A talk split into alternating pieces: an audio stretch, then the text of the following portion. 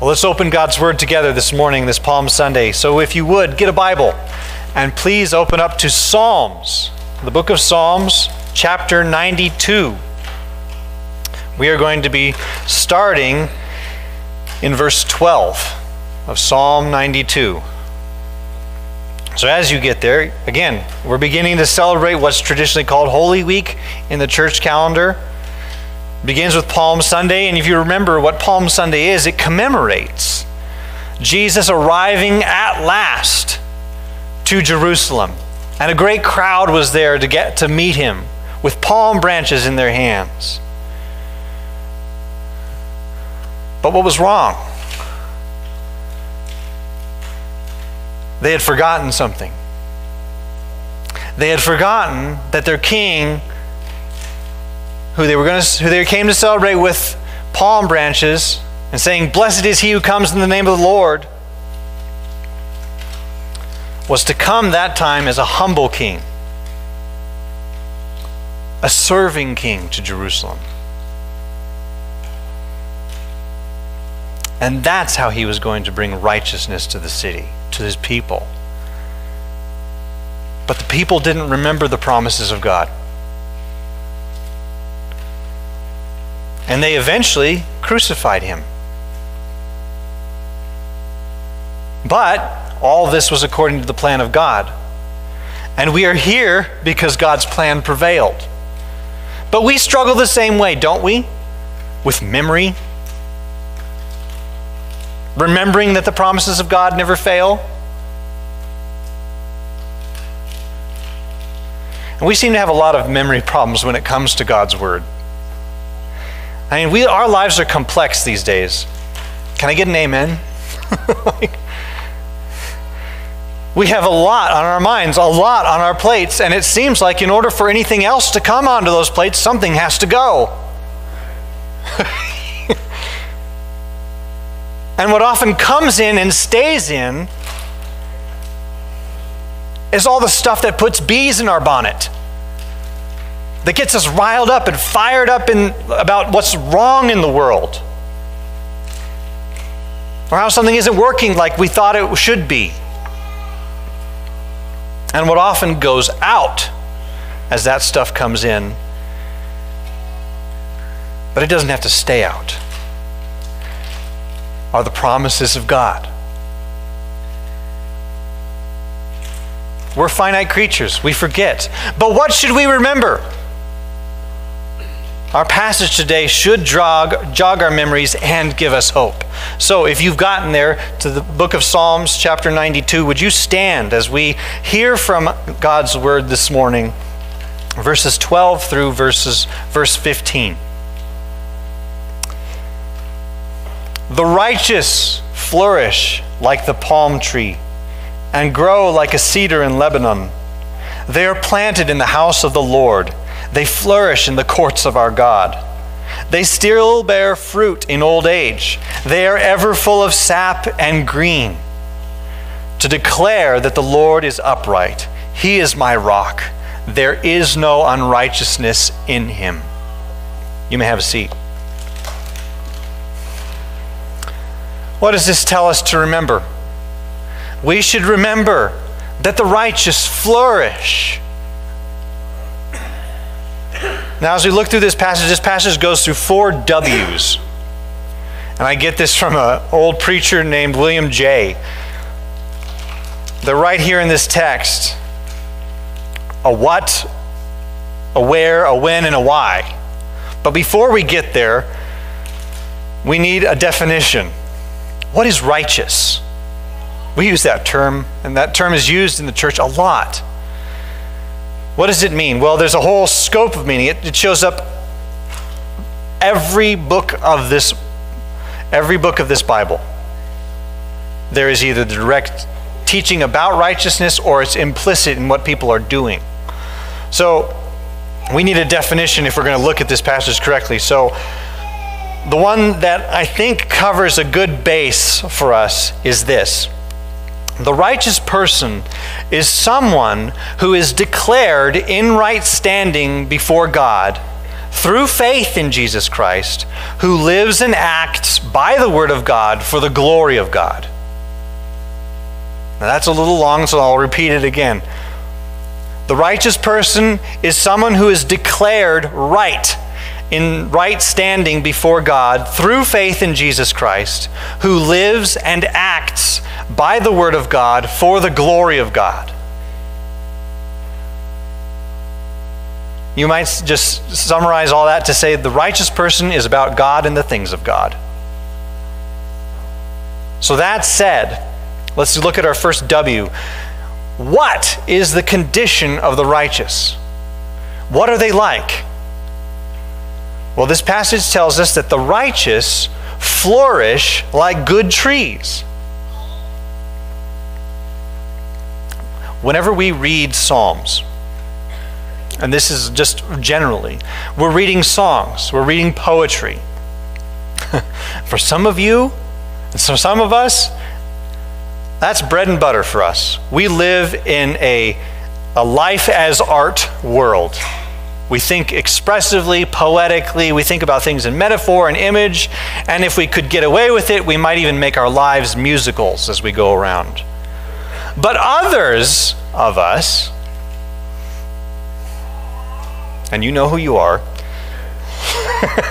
see the words righteous, palm tree, cedar, and you think, okay, I see three objects, two of which are flora, and one of which describes a description is a description of a person. What am I supposed to get from this? Well, let both groups listen to this. Because the righteous flourish like good trees. It says in verse 12, the righteous flourish like the palm tree, and they grow like a cedar in Lebanon. So this is describing a person. So, what characterizes, before we get to the, to the person, what characterizes a good tree? What's a good tree? This will help us form an understanding of who the righteous are. First, a good tree, as it says, a good tree flourishes. Linda gave a great illustration of what, what flourishing looks like it's health. Uh, the plant is standing up straight, it isn't drooping down, wilting. And in this portion of the passage, we're not told how the righteous flourish, but that they do. It's objective reality that the righteous flourish. And this is a kind of flourishing that's not once and it's over. It's not like spring lilies. This is a process that continues into the future. What does it mean to flourish? Well, we're told that the righteous flourish like the palm tree. Well, do you, what do you know about palm trees? Well, the palm tree, maybe you know this, was a great, a, a major symbol for Israel. And it was a symbol for the fertility of the land that they lived in. If palms were growing, there was life. And date palms, as I mentioned earlier, are, are abundant in Israel. They produce food. And palm trees are considered graceful trees. They can withstand lots of strong winds and tough conditions. I think most of us, we think palm trees, we don't think Israel, we think Bahamas. But if we think Israel, we might also think desert climate. So when we think of palm trees, we think of oases where there's water, where there's flourishing, where there's life.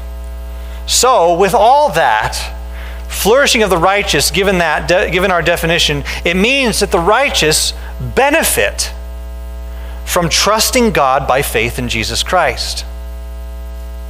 They are blessed by living by the Word of God for the glory of God.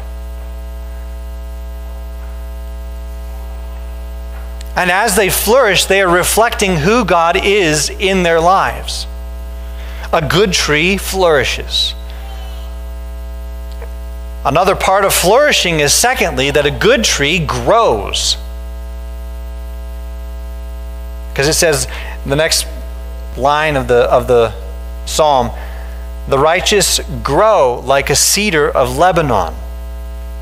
And what do, you, what do we know about cedars? Well, if you've seen a cedar, they are incredible trees. They grow to be huge oftentimes. Their roots often grow deep. They are strong. They are trees built for endurance. And they are greatly valued. I mean, Lebanese cedar was shipped and prized by kings all over the known world in the ancient in ancient times in ancient Israel. I mean, the temple itself was paneled with cedar. But the point here is that they grow. We are told that the righteous grow like that. And this should encourage us. Any of us who wonder if God has been negligent in his promise to sanctify us who believe his Son.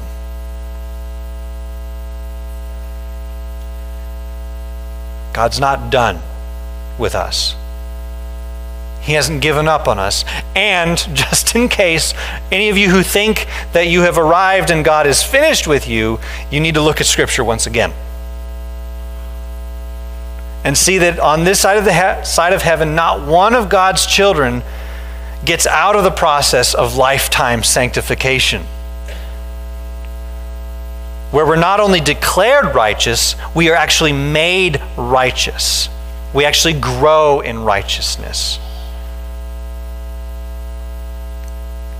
And if you are discouraged today by your continued fight with sins and struggling to stay focused on Jesus, be reminded by this psalm that God is growing his righteous people like the cedar. They don't just shoot up overnight. They grow steadily, but they continue to grow. The cedar may not start off as a terribly unique tree, but it grows over the years and it eventually becomes one of the greatest trees on the planet. We should remember that the righteous flourish. But where do they flourish? The location of the righteous is very, very important. Where do the righteous flourish? Secondly, this is our where. The righteous flourish in the Lord. Look at verse 13 with me. They are planted, that's the righteous are planted in the house of the Lord. They flourish in the courts of our God. This is probably the thing that distinguishes a righteous person from any other person on earth. There's an expression in real estate and property management. You know what it is? There are three things that matter in property Location, location, location. Where are the righteous found? They are found, this verse says, in God's house. They are planted in the house of the Lord. They flourish in the courts of our God. The righteous are not just found anywhere, they are found with God, in God's presence. I mean, that was the purpose of the ancient temple in Israel. It was the place to it was to be the place where God set his name, it says in the scriptures, where people would come to worship him and be in his presence. And in fact, God said that worshiping anywhere else at that time was considered idolatry and unrighteousness. Today, because of Jesus, anyone who worships the Father in spirit and in truth, wherever we are, is righteous. But if we give any part of our lives to anyone or anything but the Lord Jesus Christ in spirit and in truth, that's considered unrighteousness. So, what does this mean? What does this mean? They are planted in the house of the Lord, they flourish in the courts of our God. It means that just as this passage does not refer to literal trees, so the temple here does not refer to necessarily a physical place in ancient Israel. The ancient temple in Israel had no living trees in it. But listen to the book of Revelation. And it helps us understand what he means here. Revelation chapter 21, verse 22 says this And I, the Apostle John who wrote it, saw no temple in the city, for its temple is the Lord God the Almighty and the Lamb. That's God the Father and the Lord Jesus Christ. So, did you hear that? God is the temple. Jesus Christ is the temple. The righteous are not flourishing and growing in a building necessarily, they are found in Christ. So, how did they get there? How do we get there? Well, the righteous must be planted there. Look at what it says. It says, They are planted in the house of the Lord. It's not by accident that trees show up in the house of the Lord. In order for a tree to be in the house of the Lord, in order for a person to flourish and grow in God's presence, he must be he or she must be planted in God's presence. By who? Well, this passage doesn't necessarily say, but the rest of Scripture says who it's not. It's not us. We can't plant ourselves in God's house. We can't save ourselves by our own spiritual bootstraps. That's what, that's what religion, worldly religion, tells every single human being is that if you do enough good things according to your definition of good and you're sincere enough about it, you can get to the presence of God. And God says, Nope. What does he say instead? Because he not only says it's not us who get there, who get ourselves there, he does say, God so loved the world that he gave his only Son. He gave the means, he provided the way. Who can plant us in the house of the Lord? The gardener the owner of the house. Ephesians 2, verses 4 through 6 says, But God, being rich in mercy, because of the great love with which He loved us, even when we were dead in our trespasses, made us alive together with Christ. By grace you have been saved, and raised us up with Him and seated us with Him in the heavenly places in Christ Jesus. It's God who plants the righteous. Yes, He tells us, Repent and believe the gospel. That's the good news of Christ's sacrificial death to take away sins and his resurrection to declare people righteous, to make people alive, that it is possible to be saved by faith in him. But we didn't make this plan up. We are recipients of grace, not its manufacturers. So the question for you today is Have you been planted in God's house? Has He rescued you from your sins? Has He brought you into His courts so that you can flourish and grow? If not, repent and believe the gospel. But if so, remember where you have been brought and where you will continue to remain. The righteous flourish in the Lord. You know, this theme is all over Scripture and it's all over Psalms. And Psalm 23, arguably the most famous psalm, ends with this really encouraging verse for the righteous, where it says, and you probably you may know it by memory. Surely goodness and mercy shall follow me all the days of my life, and I shall dwell in the house of the Lord forever we should remember that the righteous flourish like good trees in the Lord. And we should remember this is the win. We should remember that the righteous flourish forever. Look at verse 14. They, the righteous, still bear fruit in old age. They are ever full of sap and green. So, what, is the, what characterizes the righteous? What is their timeline? First, they bear fruit long term. They still bear fruit in old age. Going back to the date palm of Israel, date palms produce fruit the most, not when they're young, but between ages 30 and 100. God says that the righteous are similar. The Christian life is not just about being born again. That's huge. No other part of the life is possible without being born again. You must be born again, Jesus Christ says. You must be converted. You must believe Him and trust Him and have your sins taken away. But that starts things. That's not where things end. So if you are one who tr- professes trust in Christ, this is what we need to do. We need to evaluate the state of our life by the fruit. Or better, have a brother or sister speak into your life. Am I bearing fruit? Is it a life generally marked by love, joy, peace, patience, kindness, goodness, faithfulness, gentleness, and self control? Those aren't the only fruit that the scripture mentions as the fruit of the Holy Spirit. But if the others are there, these will be there too. Are you growing in love and desire to know God and know His Word?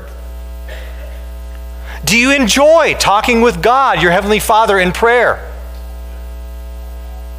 Even when you might be painfully self conscious about how feeble your words sound. Are you growing in a desire to bless, build up, encourage others? Are you growing in a desire to give the gospel to the lost?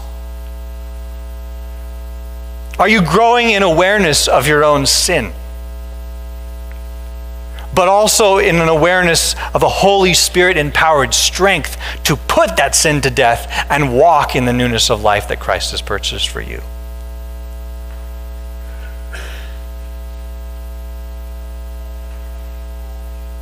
The scripture says again in Galatians chapter 6 verse 9 Paul encouraging the church, and let us not grow weary of doing good, for in due season we will reap if we do not give up. Now, for some of you, it's been a long stretch of seeming fruitlessness. And you're wondering when that season will end. And frankly, Scripture tells us, and I so let's not be let's not mince words here. That, season might end and you might reap when we come into the Lord's presence after our bodies die here.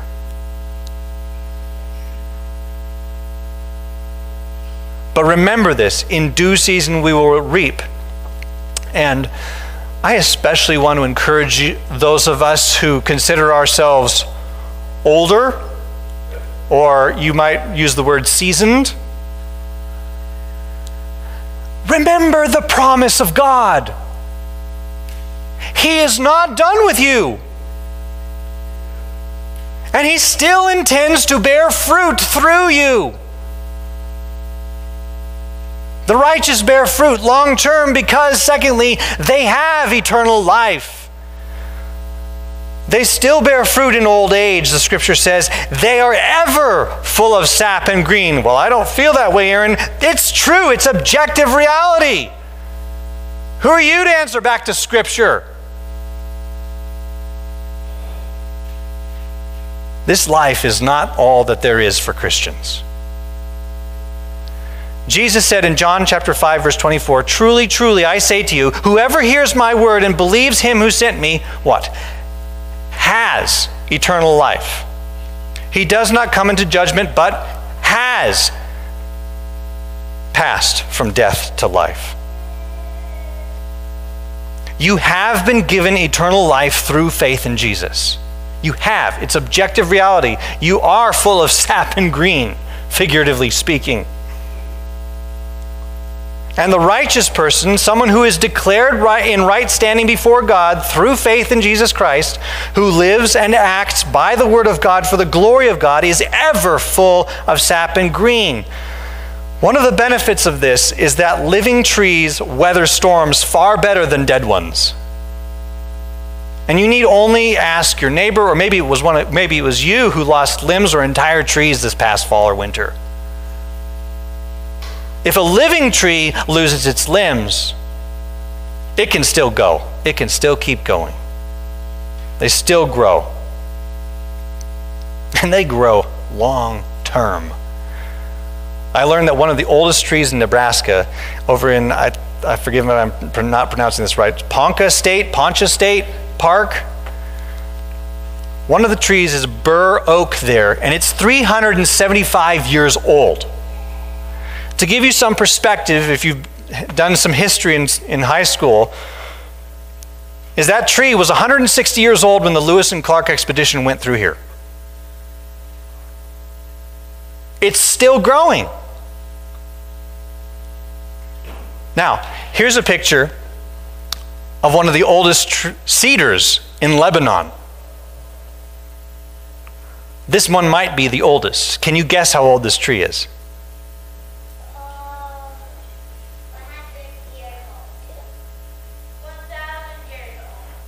More. More. Not that long. Okay. This tree is 3,300 years old. For perspective, that's almost 1,300 years before the Son of God came to the earth.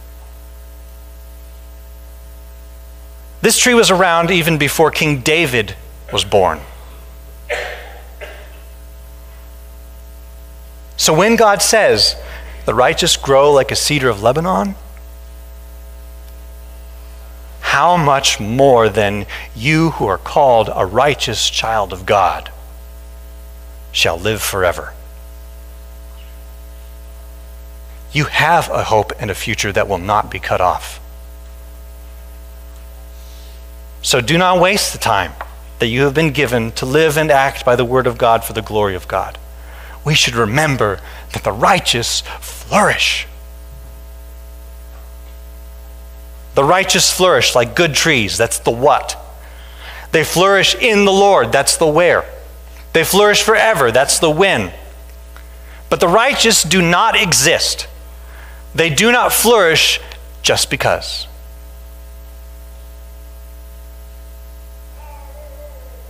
Everything has a purpose in God's world. So that brings us to why. Why do the righteous flourish?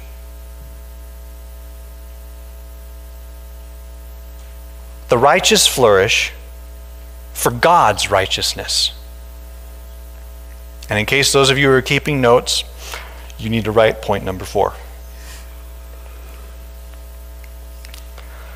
They still bear fruit in old age. They are ever full of sap and green. Why? Verse 15 to declare that the Lord is upright.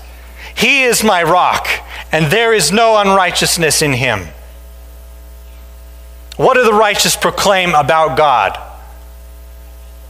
In their flourishing, in their growing, in their being in the house of the Lord, in their bearing fruit to old age.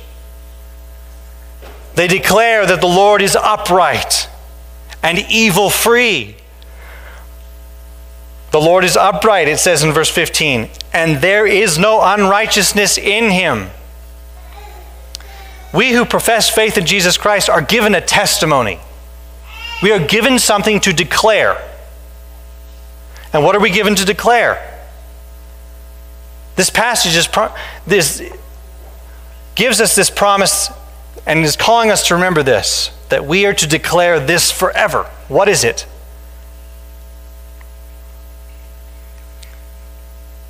It's to declare God.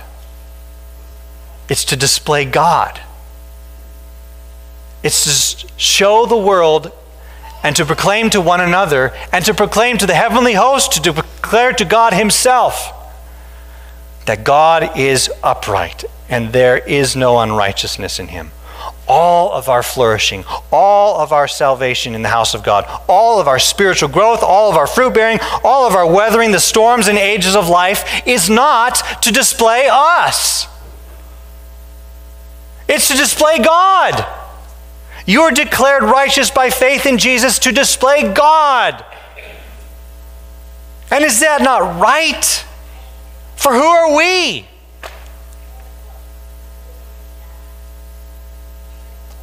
We are creatures, finite.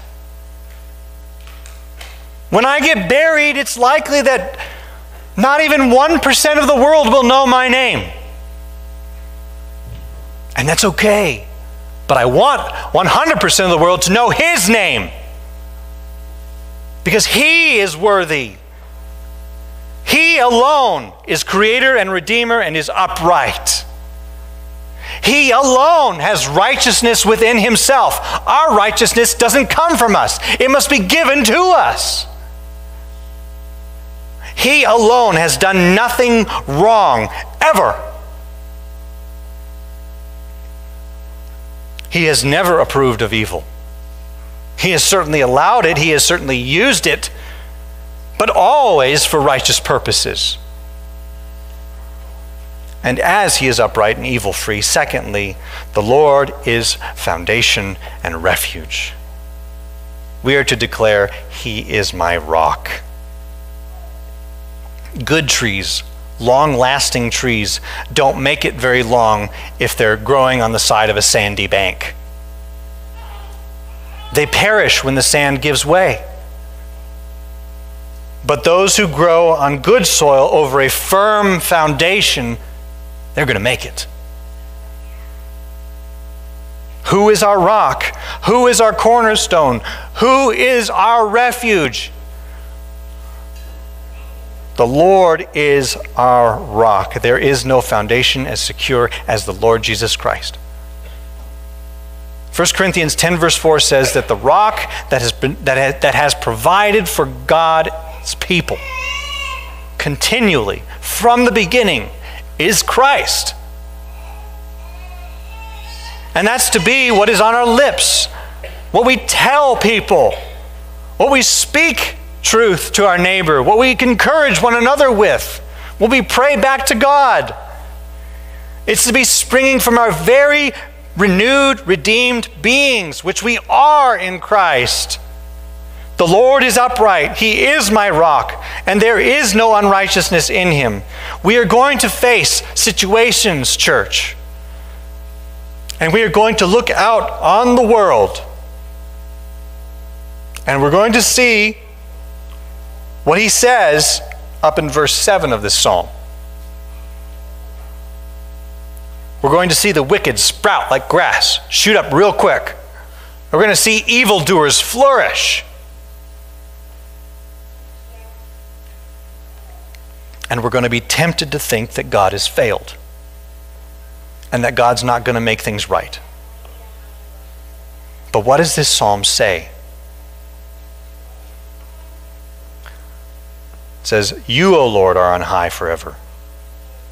Your enemies shall perish, all evildoers shall be scattered, but the righteous are planted in the house of the Lord forever.